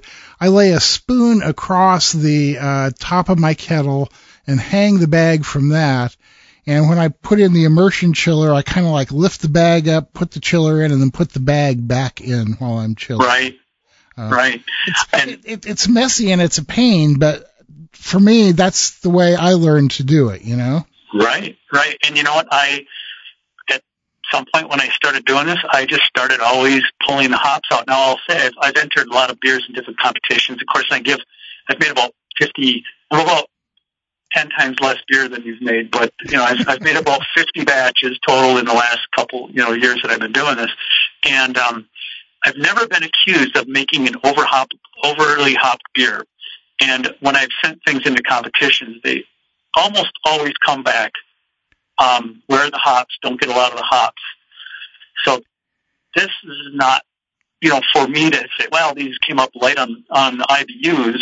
Um, doesn't I mean it doesn't go against things that I've had experience with with my system, the way I do things. Right. That's normal for you, huh? Yeah, it's, and so it's making you know certainly after this, um, I've started thinking about a doing less hop bagging because I don't I I don't have a plate chiller. I don't have any reason to worry as much. It's just a Sure. thing I started doing and have never thought about it. Right. You know, and the other thing that I do when I bag my hops is I take into account the often cited uh, figure. I have no idea if it's right, but they, they there's a, a claim that uh, bagging your hops reduces your utilization by 10%. So when I bag my hops, I add 10% more hops. Right. And and I just started poking around in the in the um, software just to see where I could. I, I'm sure it's in there somewhere, um, but you know where I could just have it calculate that for me, or ultimately on a something that doesn't have a real lot of hops in it, I could not worry about it as much and just Yeah. uh, and just throw the hops in and call it good. Um, but it, again, it was just one of those things where you know I, I looked at a technique of uh, using a hop bag, and uh, okay, well, I guess that's that'll work, Well, there are advantages to that too. So, right? um, you know, um, so based on all of this, are you going to change anything in the way you brew? Uh, yeah, well, so a couple of things. Um, well, the most important thing, probably, I'm going to change um, how I, uh, you know, put the hops in. I'm going to spend a little more time. Um, you know, I'll just drop, for the most part, drop hops in, and um, and not worry so much about a hop bag unless um, I've got unless I've got a you know a whole bunch of um, you know, over the top amount of hops going in. But you know, the the downside is there's a reason for that is because you're trying to get a lot of the hop characters. So, you know, I I ultimately may just go back to throwing hops in. I think I started doing this when I had a smaller kettle and I didn't. You know, I was just trying to minimize the amount of the, the hop gunk Uh, getting right. into the fermenter, right? And uh, but it's a couple of times. For instance, I made a triple, and I and I didn't want to put the I, I put a little bit of uh, orange peels it. I didn't want to put that in the hop bag because I really wanted to get more of that flavor out of there. So I'm starting to just forget the hop bag for now, and I may have to revisit if I ever get a plate chiller. But for now, it's uh, probably that's the biggest thing I'll do. Just go back to using the hops loose instead of putting them in bags, huh? Using the hops loose, you know, I've got a really, you know, I've got a pretty accurate scale, so I know I'm getting the right Sure. right amount in. Um, but uh, um, yeah, so that's probably Yeah, the it, it, biggest would- it would be interesting for you to try it without a bag and see how it compares. You know, uh, at, the very least, uh, perception-wise, even if you don't get the unbagged beers analyzed, you can see how uh, how your perception stacks up against the beers where you bag the hops. Absolutely. And I did, I just was listening to a podcast, probably it might have been uh, uh, Beer Smith, or, uh, but it had uh, uh, um, Marshall on there, and they had just this was about six months ago, and they and I just happened to do you know catching up on this, but they had done the experiment of a hop bag versus no hop bag, and they really didn't see a lot of difference. But what I didn't know because I haven't read the actual Brülosophy thing was did he pull the hop bag out? Because that might be uh, Denny, that might be actually sort of this in between thing where leaving the hop bag in for the entire chilling. Yeah, it would. It, it, it's going to make some difference. I, I can't really say how much Right. difference it's going to make, but it, I think Right. it will make a difference. You know, and Yep. I, I think it's just something you need to play with and do it multiple times and see what you think. Right. Well, it sounds like more experiments to do, and I I tend to uh, do a lot of split batches and and and uh, Well, Do a yeah, lot of with two, with two systems, I mean, here's a perfect chance. You know, split your work between two kettles, bag the hops in one and not the other one, and see what happens. that's exactly it. Right. I mean, so that's that's kind of where I'm headed is when I you know when I uh, make that next you know hoppy type you know IPA type beer is to really um, really maybe revisit these these uh, uh, types of hops and the amounts that we use for this particular experiment and really uh, see if I can pop it up a little bit. Yeah, right. Okay, man. Well, thank you so much for your time today, and especially thank you for brewing three beers and packing them up and shipping them off to me. I, I know what a pain that is, and I really appreciate it. Well, it was uh, fun doing the experiments, and I'm looking forward to uh, to uh, doing a few more as one of the IGORs, uh, Denny, and um, yeah, it's fun. Great, man. Well, we really appreciate having your input, Dave. Uh, have a great rest of your day. All right, you too. All right, bye bye. Yep, bye Well, that was pretty interesting, huh? Uh, wide, wide range of brewing styles there. Um, one thing that really struck me was that uh, everybody seems to take different amounts of time chilling, and that was one of the things that Glenn had really cited as being able to make a difference, huh? Yeah, and I said this in the phone calls, but I really do think that there is something there about the fact like the curve probably is adapted to Glenn's chilling regime. I mean, he, we talked about in the in the calls that he said in the past that the IBU calculations are absolutely perfect and spot on for his equipment at the time that he was brewing. And so now what we've got is different sorts of chilling regimes, different people taking different amount of times. Yeah, I can totally see that affecting the amount of IBUs that you get out of something. Yeah, and it's kind of like uh, like I was saying uh, in one of the the conversations we had. It's almost at the point where if you really really want to know, you have to take a sample every 10 minutes of your own brew and get that analyzed and make your own curve. But let's get real, who's going to do that? Well, and don't forget, it's not just every 10 minutes on on a sample beer that you're brewing. It's every 10 minutes on a couple sample beers at a couple of different gravities. Because we do know that gravity does play uh, play a little bit of a trick in here. And then of course we have the whole follow up thing of is it gravity or is it protein?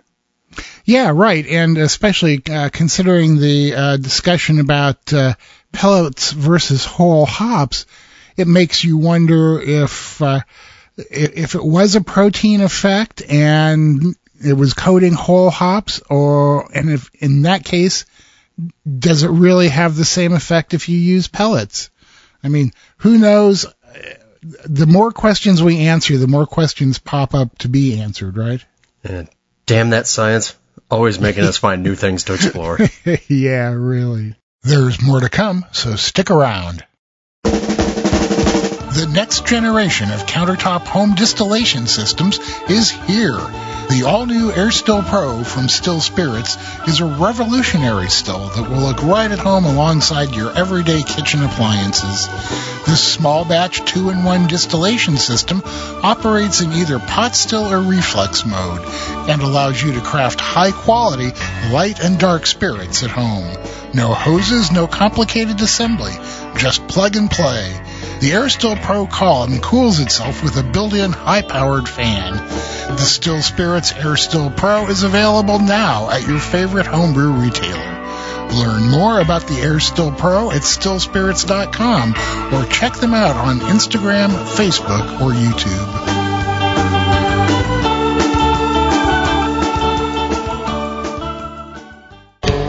Getting accurate measurements of your beer is one of the keys to improving your brewing. The Pro Series hydrometers from Brewing America will help you help your beer. These American-made NIST traceable hydrometers are accurate, easy to read, and the kits come with a cleaning brush and cloth and a borosilicate test flask that uses half the sample size of most flasks. That means less beer for testing and more beer for you. Brewing America is a small, family-owned business of husband and wife veterans, so when you buy a Brewing America hydrometer, you're not only getting a great piece of equipment, you're supporting the people who support America. Brewing America hydrometers are available on Amazon or at www.brewingamerica.com. The ultimate all-in-one electric homebrewing system is here. The new Grainfather G40 can produce up to 11 gallons of beer and features all the latest advancements in homebrewing technology, including wireless control so you can monitor your brew day from the Grainfather app. With an innovative new grain basket design that improves workflow, reaching mash efficiencies of 75% or more is easy. The 3300 watt heating element brings your wort to a boil quickly without any scorching, and the large hop plate filter guarantees that no unwanted grain matter or hop trub reaches your fermenter. Every G40 comes standard with a high-powered built-in pump that can handle temperatures over 200 degrees Fahrenheit and a full three-year warranty that guarantees that you will be able to keep on brewing no matter what. The new Grainfather G40 is available now at your favorite homebrew retailer or online at grainfather.com.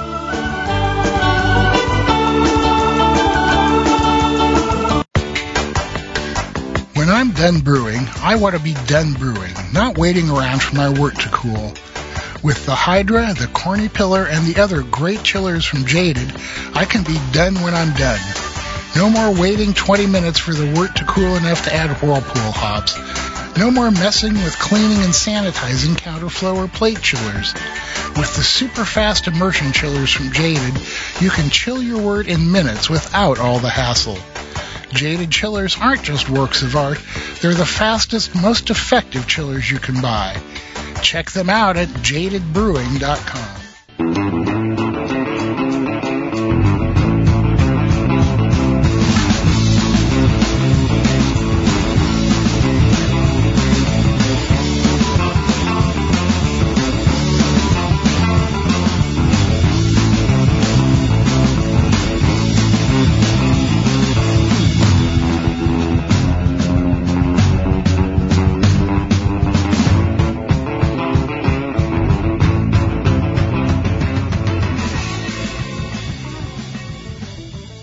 Welcome back to the lounge where we're going to lounge around and uh, talk to a couple guys from Grainfather, Sam Loader and Marco Haynes. Uh, the reason we're talking to them is because Grainfather has started implementing a new IBU formula in their recipe software. And I'll just, right now, as a little aside that gets pointed out during this, you don't have to use a Grainfather to use their software. It'll work with any kind of system. So if you want to try this out, uh, you can check it out for yourself no matter how you brew. But what they've done is uh, started using a formula called the MIBU formula or maximum IBUs. Comes from a homebrewer up in Portland named John Paul Hosom. And we'll have links to a lot of his papers too, because there's some very technical stuff there. Uh, did you try reading some of those? I did, and I made it about halfway through before my brain sort of bounced and went. You made it farther than me because for me, calculus was almost 50 years ago, and uh, it, it hurts my head to try and recall all that stuff now. But it, it's very interesting, and as as I do say in the interview, oh hey, he's doing integration. Yeah, yeah, right, exactly. Um, the good part of it is that you don't have to understand how it works to be able to use it, and uh, like like I've said in the interview, I, I feel like maybe my IBUs and my beer are now coming out a little bit closer to what I was expecting them to be. But enough of all that because you're going to hear us say it all again. So uh, sit back, grab yourself a beer unless you're driving, and check out this interview where we talk to Sam Loader and Marco Haynes from Grainfather about MIBUs. Did you guys ever hear the interview we did with Glenn Tinseth? Yeah, I did. Um, he basically said nobody should ever expect to get the same results I did. Yeah, yeah, exactly. and um, yeah, on the uh, MIBU uh, equation, that's kind of where it starts. Um, yeah, know, exactly. that- it, it started with the work that Tinseth did, um, you know, to follow on from, you know, the recognition and the Mosher equation for IBU. And, um, like with most scientific equations, it's wrong until proven right, and then it's right until proven, Proven wrong. wrong. yeah, right. I love it. Well, and that sounds like a perfect good way to lead into the conversation then, Yeah, right. because Yeah. we're we're used to being wrong. yeah, exactly. Well, now that we've got everybody thoroughly confused, I guess we'll let you know what's going on. Today, Drew and I are talking to Sam Loader and Marco Haynes from uh, Grainfather. And this whole thing kind of came about because I was digging around on the Grainfather website, and they have a whole bunch of really cool technical papers. But one that really got my attention was one about MIBUs, which you might have gathered uh, from our little discussion there, is about uh, the maximum IBUs in beer. And one of you guys want to just kind of like give a quick rundown on what it is, how it works, and why it's a good thing? Um, uh, just a, just a, what fascinated me about MIBU is um, for a long time um, playing with these the, the brewing software, you know, Beersmith, Grainfather, Brewfather. Um, that if you're if you're doing a a boil edition with, with zero, uh, at zero minutes, then um, the software says you get zero IBUs for that boil edition. And I think all of us can agree that's uh, it's not the, the common experience. Um, if, you, if you chuck hops in at the end of the boil, you're not going to get zero minutes. Um, and over the over the years, people have attempted to um, to kind of model that and classify it as a hop stand and try to figure out what percentage of um, IBUs you get in your hop stand compared to your boil. Um, and I think IBU, uh, the MIBU method, um, at the core of it, it tries to model post-boil interactions between the temperature, um, the hop, and the wort to try to uh, scientifically try to estimate how many uh, uh, to the beer after the boil. Um, but in um, creating a, an algorithm to account for that, um, we ended up with, with quite a, a more comprehensive way of calculating IBUs. Um, so traditionally with Tinseth, you would do one calculation for your whole boil, um, whereas with MIBU, we actually run through the whole um, boil time in, in very small increments, like 0.01 of a second. And then for each of those small time increments, we actually uh, adjust the water volume, adjust the gravity, calculate the instantaneous IBU for that, that small time period, and then we sum those up right from the start of the boil until uh, end of the boil, until actually you get to the end of your cooling. We try to model the whole uh, temperature changes and volume changes in the work and gravity changes from the start of the boil uh, to the chilling phase, and try to model that whole um, that whole interaction.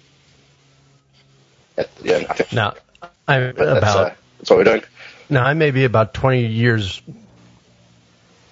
Now I may be about 20 years removed from my uh, calculus experiences in classes, but sounds a lot like you're doing some sort of uh, almost calculus-like idea in order to calculate the IBU addition. Yeah, yeah, exactly. It's, it's kind of like uh, integration um, for, for, for bitterness um, over the boil time. Yeah. Yeah, so we are, um, if you think of the IBUs contributed um, to the wort from the hops, um, it is a curve, and we're effectively integrating the area underneath that curve to give the IBU. Right, and I think it's important to, to spell out for people who may not be mathematical nerds. So the Tinseth equation that we all use, that was sort of a, a regression equation that that Tinseth created to sort of kind of fit his experience, what he saw in his stuff, to the particular curve that he's. Okay, well, what's the math that we can do? But it's very discrete. And that's kind of one of the things that we think. That sounds like it's one of the problems that you're trying to solve here. Is that it turns out that hop additions are not very discrete. So, so I got a question here. Is this mainly to account for late hops? That's that's my understanding of it. Is does it have any effect on, say, like your 60 minute hops or anything like that? Um, Um, it does. Um, because we've in, included some of the the new um, modifications based on uh, alpha acid solubility and that sort of thing, which um, is included in the MIBU, um, but as well as um, hops that are added later in the boil. Um, if you've got a hop stand or you know whirlpool or anything like that, and yet you've added in hops at 10 minute point, uh, classic Tinseth equation would halt that IBU contribution as soon as you get to zero minutes to the boil. But for all of that time that you're above uh, 72 degrees Celsius, and some smart person out there will have to do the conversion to Fahrenheit, um, you are still getting IBU contribution. So in the classic equations, it wouldn't take into account that period of time we're sitting above 72 Celsius during your hop stand or whirlpool, or even in your cooling time um, between throwing in your immersion chiller or cooling and transferring to your fermenter. Um, so that's where this equation as well is starting to come in and add those extra pieces of information. You know, and that kind of like uh, goes with something that Glenn said when we were talking to him, which is that uh, unless your cooling time takes exactly the same amount of time as his does, that uh, that you won't get the same results that he gets. So it sounds like that's something that this definitely works around, huh? Yeah, it definitely gives us more more clarity. Um, kind of as I alluded to before, um, we don't know the complete accuracy of of these like most scientific equations. It's just the the model that we see works best moment. Um, you know, there is uh, empirical information from Firestone Walker, Sierra Nevada, a few of those ones about um, how much uh, IBU they're they're getting based on their techniques and their brew houses um, for Whirlpool and Hop Stand um, based on the UV Vis uh, analysis of their beer. Um, but with slight kettle changes, which is another thing that will that the MIBU equation takes uh, into account. Um, you can get different contributions of of IBUs. so you know, we've always said that uh, you know when you put an IB or when you get an IBU estimate from software, you're going to be lucky if it's anywhere in the ballpark. And so I, this must be then an attempt to make calculated IBUs line up a lot more closely with actual measured IBUs, huh?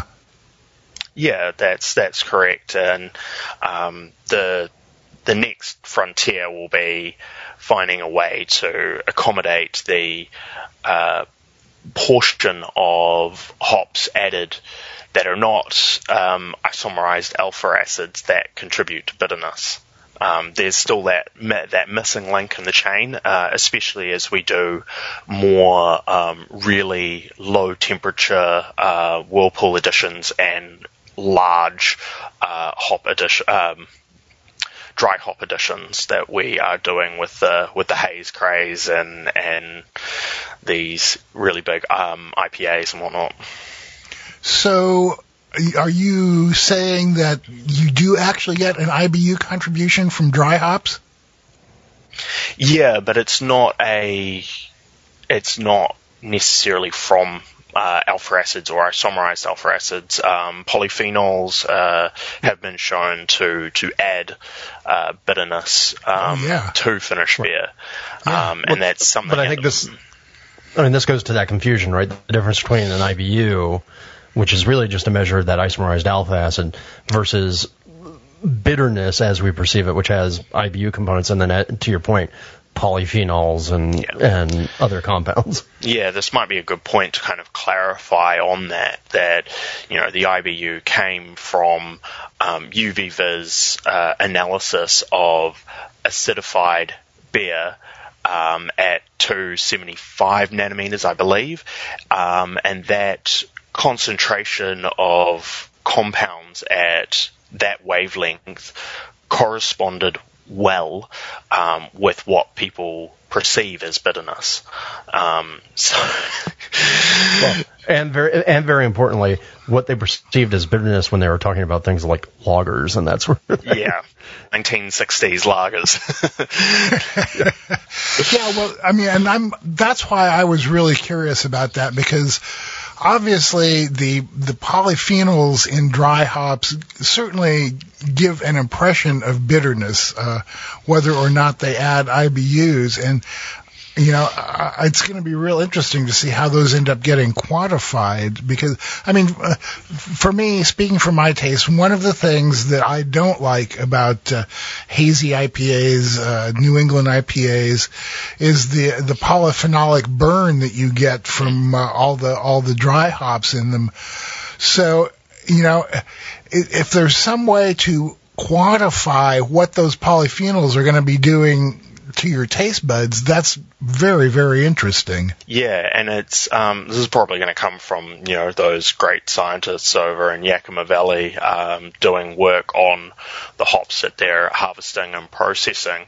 Um, the the uh, analysis data that we're getting on hops now is so much better than what we were getting even three or four years ago. Um, you know, we've got, you know, alpha acids, beta acids, total oils. We're starting to now get full breakdowns on the linalool, uh, geraniol, um, all the other sub um, essential oils. Uh, it won't be long before um, we figure out, uh, you know, how much are polyphenols, and we can do a scientific correlation between the amount of polyphenols in um, that variety of hops and the associated bitterness. Wow. that would be so cool. That would be a total revelation in the brewing world, uh, you know, and something that people have dreamed about for a long time and always just assumed there was no way that you could actually give it a number. Yeah, and and and it's um you know it's it's amazing what the way that brewing science has is just making leaps and bounds. Uh, like being um with the work in the interview that you guys did with Scott Janeth, uh, Scott Janish, um, the other the other week, and the you know just the spider graph data of adding this hop together and this hop together, and you're getting spikes of um, tropical fruit versus herbal versus floral, and seeing how they overlap to you know know, Brennan um, presenting on thiols in, in beer and, and how the biotransformation reactions of those are allowing us to track and, and progress um, the yeah, the reactions of hop oils with enzymes and the presence of yeast to create new weird and wonderful fruity aromatic compounds.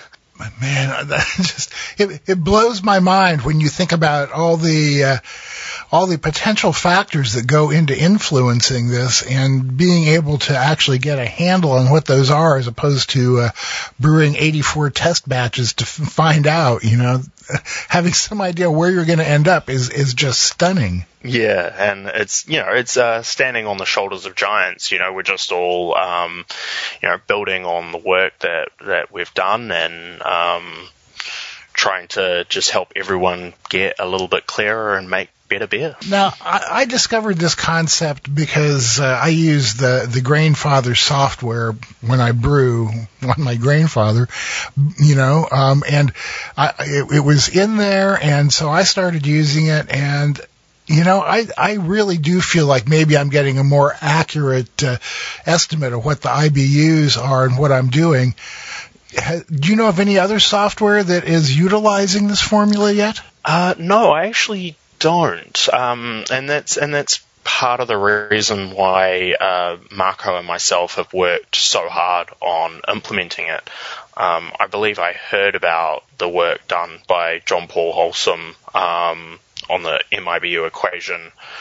I, I, can't remember which which podcast it was from because uh, I try to listen to most of the brewing podcasts out there, um, and stumbled across it and really loved the uh, amount of depth, uh, the scientific rigor that was put to this, and um, I shot it straight over to Marco, and we both geeked out for a, a few weeks uh, while we while we convinced the the rest of the software team that this was this is was a really good thing for us to do. Um, but I, I'm sure that yeah. Um, the addition of this to other softwares will be coming out soon. So, Marco, you're a software guy, right? Yeah, that's right. So, how difficult was this to implement in software?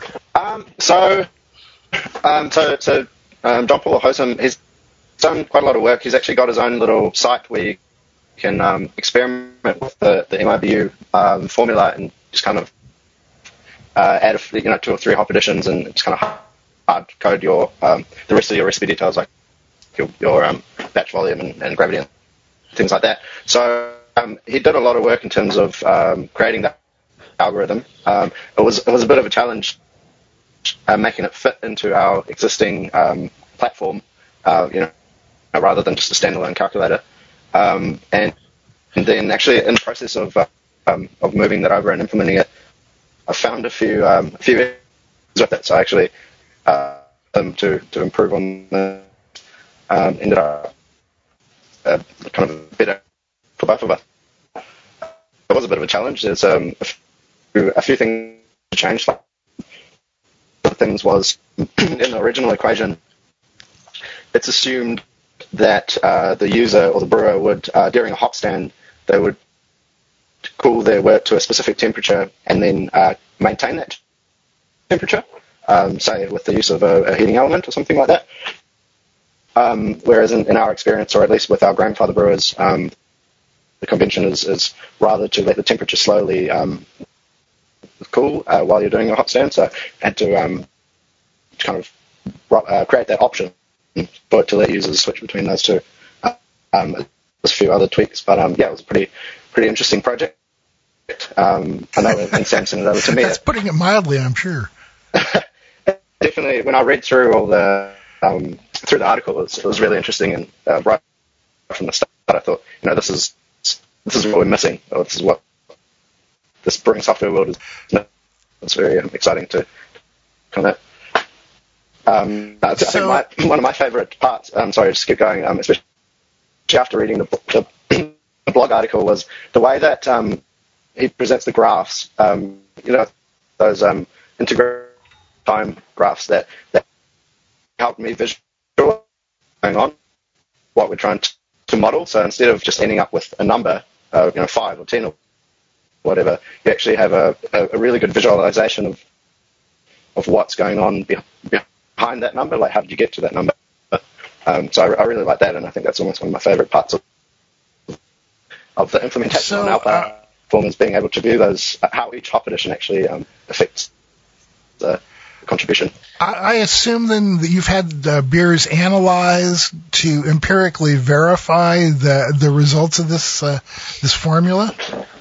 Uh, we have not. Um, the the author um, has done a lot of tests, um, so we've, we've just gone off off his um, data.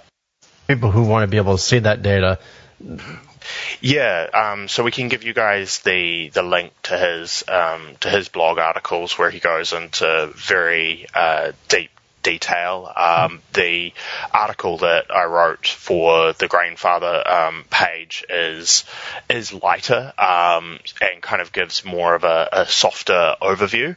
Um, but I uh, cite his his work in there as well and use the links to take them to specific articles. So if people do want to go through that, we can um, provide the links to, to those articles. Yeah, and I believe it's the uh, what Alchemy Overlord uh, blog site. Yes, that's correct. Or, yeah, alchemyoverlord.wordpress.com, and yeah, it, the writing there is pretty dense, but it's it's also still. I mean, I mean, it's scientifically written. It's so it is dense in that nature, but it's very approachable. Yeah. Yeah, well, I'll, you know, man, I'll let you read it and explain it to me. Well, I think that's part of the point. So now let me ask you guys have implemented this in the Grainfather software. And I, I know a lot of people will think, okay, well, you know, the Grainfather software, I have to have a Grainfather. But I mean, anybody can actually just download the app and use it as recipe form. That's correct. We've um, actually added in all types of brewing equipment um, into the software, so you don't have to have uh, Grainfather specific equipment to to use the software. It's also a completely free software, um, which you know you don't really have uh, too many options in that regard these days, um, and you can also fully add your own custom equipment as well. So we've got a whole lot of pre-selected ones uh, there from all sorts of brands, Blickman, um, uh, Brewtools, uh, Brewzilla, um, the Guten products, uh, all of those. Um, but as well, you're fully able to customize your own equipment in there for um, home built systems. Um, it's what I used to do before I had a Grainfather was brew my own three, um, build my own three vessel systems, and uh, then changed over to a Grainfather unit, and yeah, kind of the rest is history. Being here talking to you guys. yeah, really. So basically, no matter what kind of system you brew on, you can use the Grainfather software and start dealing with MIBUs. Exactly, and, and, and we also have um, you, right? to track through your brew day as well to to take you through your brew day on there um, as well. So recipe development, um, brew day, uh, process and then into fermentation. And Marco and I are working on some stuff around serving and uh, everything like that. So we're we're always working on new features uh, for the app, and and like any piece of software, we're always trying to streamline it and make it better and all that sort of thing. So um, with each every two week sprint, um, we're we're seeing uh, improvements and, and new pieces come out. Well, yes, but how do your retrospectives go? Wait, never mind. Sorry, agile. That's a Marco question. That's not me. well, okay. So let me ask: You guys have gone through, and uh, I mean, you have this this new form of calculation in there. And uh, again, I mean, we'll link to Hosom's material as well so that you can read that as well as the Grainfather article. But now that you have this equation, now that you have these new numbers, do you feel like it's better reflective of what you actually taste? For me, I, I think that it does, um, especially with the way that we're brewing now, um, with uh, later boil um, hop editions as well as Whirlpool editions. I think it's it's much closer.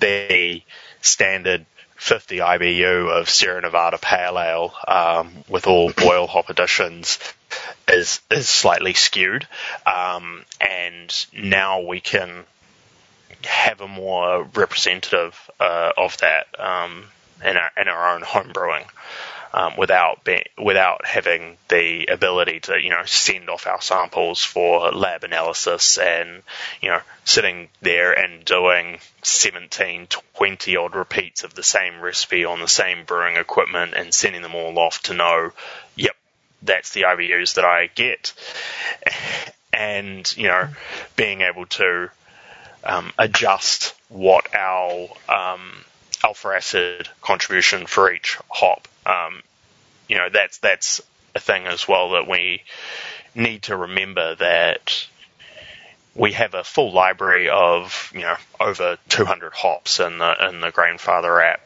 But if you're not looking at the packet and confirming, oh yep, that's the alpha acid that they say on the pack to what's on there and, and making that adjustment, you are you're, you're set, kind of setting yourself up for failure a little bit, or at least not tr- as true results as what you could get well, never never doubt the ability for people to sort of gloss over the little details. Oh, we're all lazy brewers in the end, or at least we attempt to be.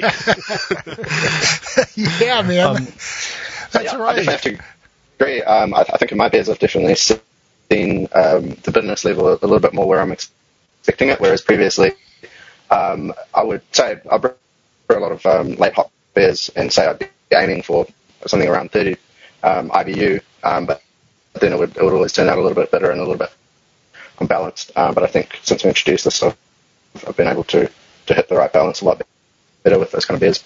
You know, and I, I don't tend to brew a lot of late hopped beers. Uh, I've even stopped doing whirlpool editions and stuff like that in favor of dry hopping.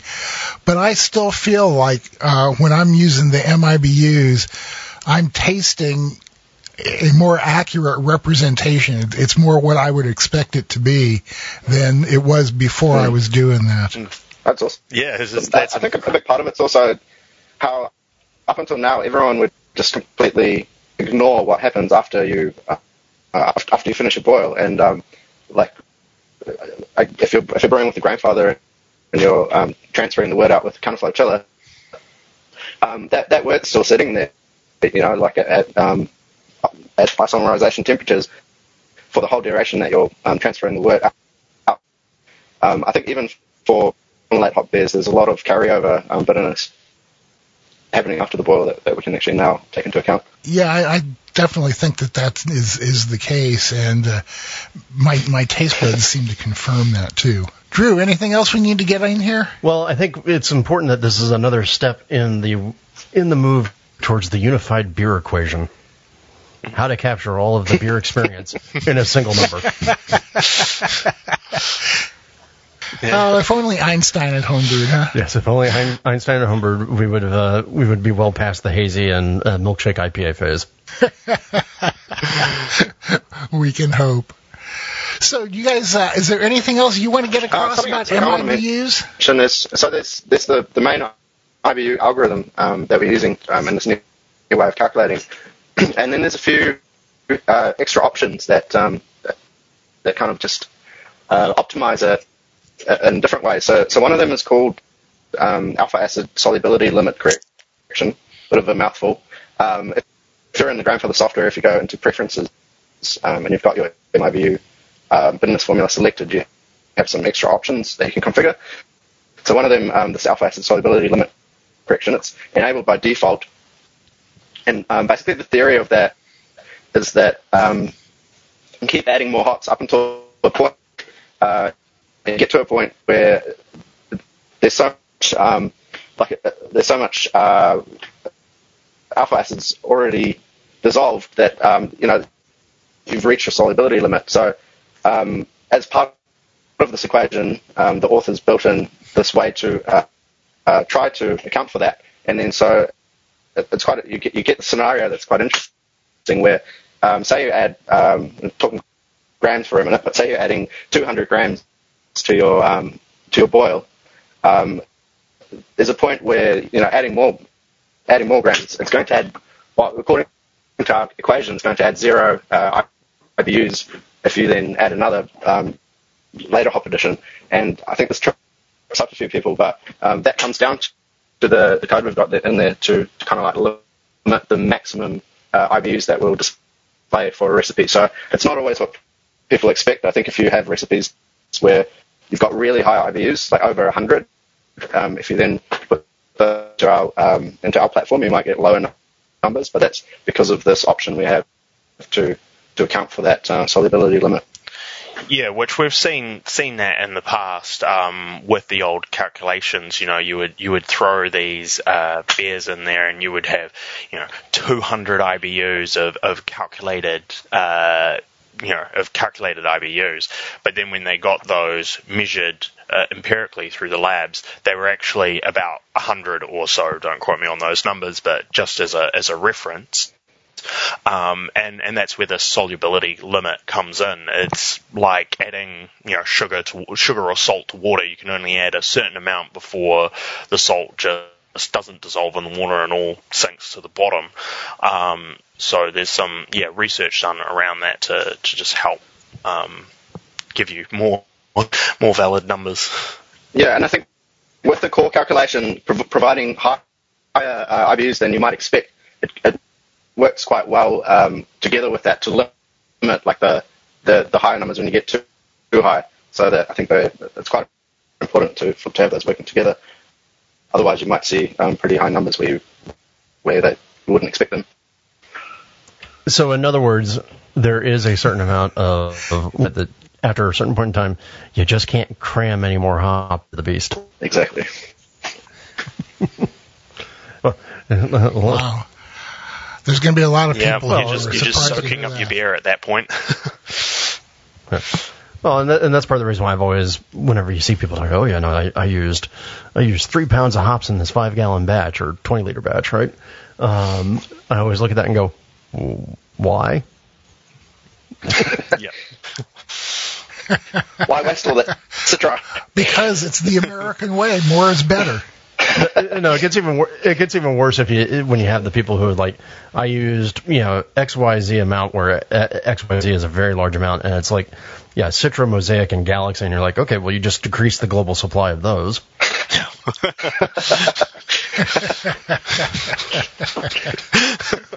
really.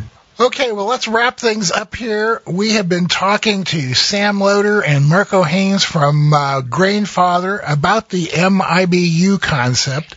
It's implemented in the Grainfather app, and uh, just because you don't have a Grainfather, although maybe you should, you can still use the app to uh, play around and learn about MIBUs and see if it is a more accurate representation uh, for all you guys out there when you brew.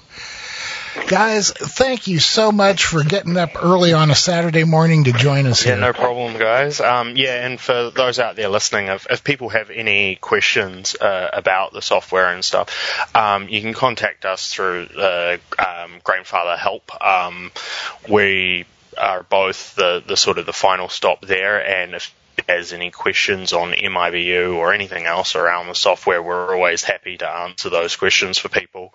Um, but it's been great being on here, uh, Denny and Drew. Always, always nice to have a conversation. Yeah, man, you know what? And maybe it's not going to be a whole heck of a long time before we can all get together again. Yeah, here's hoping. Uh, I'll hopefully uh, be up there for um, HomebrewCon this year, and might have to find a way to to make some pies over in the states for you. Yay, pies! Oh man, man! I uh, I learned to make pies after I was down there. Uh, a couple of the guys uh, from Nelson, Carl Summerfield especially, uh, came up here to visit and uh, showed me how to make pies. So uh, maybe what we need is like a pie contest, yours against Oh mine. yeah, I'll be the judge. It's on. I have I have no illusions about who would win that contest. All right, guys. Uh, Thank you once again. Uh, it's great to talk to you, and I hope we can see you before Thanks too long. Yeah, likewise. All right. Bye bye. So, uh, what do you think? What's your reaction? Drew, very dumb. No, I can I can relate, man. You're not the only one. no. Actually, what I think is interesting is I I I, I want to dig in more. I want to play play with it more because I'm really really curious because I think it's heading in the right direction, right? So people forget, uh, or uh, hopefully listeners of the show don't forget that, of course, Glenn Tinseth with the homebrewer who developed the IBU formula that most of us use, and so now what we're seeing here from Mr. Hosom is another sort of development that is again trying to shift how we think of those numbers to reflect how hops are being used these days. And again, to pull it back to the beer I was talking about earlier, the uh, worth exploring. Uh, Andrew Bell over there at Radiant Beer, every time I would ask him about IBUs, demurred away from trying to deliver an IBU number because he didn't feel like it was reflective of what he was trying to aim for in the in the beers themselves. And I think I think this is a big problem right now with like all of these hop forward IPAs. Like, how do we actually figure out what are we seeing? What are we actually tasting? That how do we quantify that in a way that we can all understand it and understand that when we look at this number, oh, that's what I'm going to get, or at least ish. Right. So I'll be curious. I think I think one of the things that we need to do is we is we need to bring bring him on and see if he can't teach to uh, blockheads like us uh, more about his formula.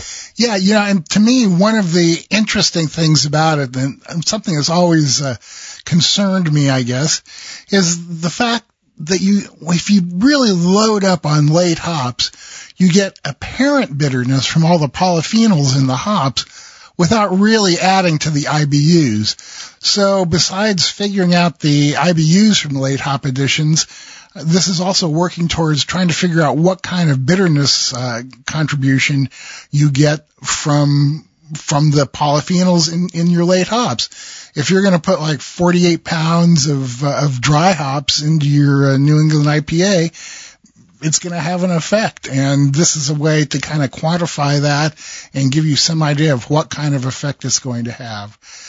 So, I mean, I know that Marco and Sam said that they're going to be working a lot more with it at Grainfather.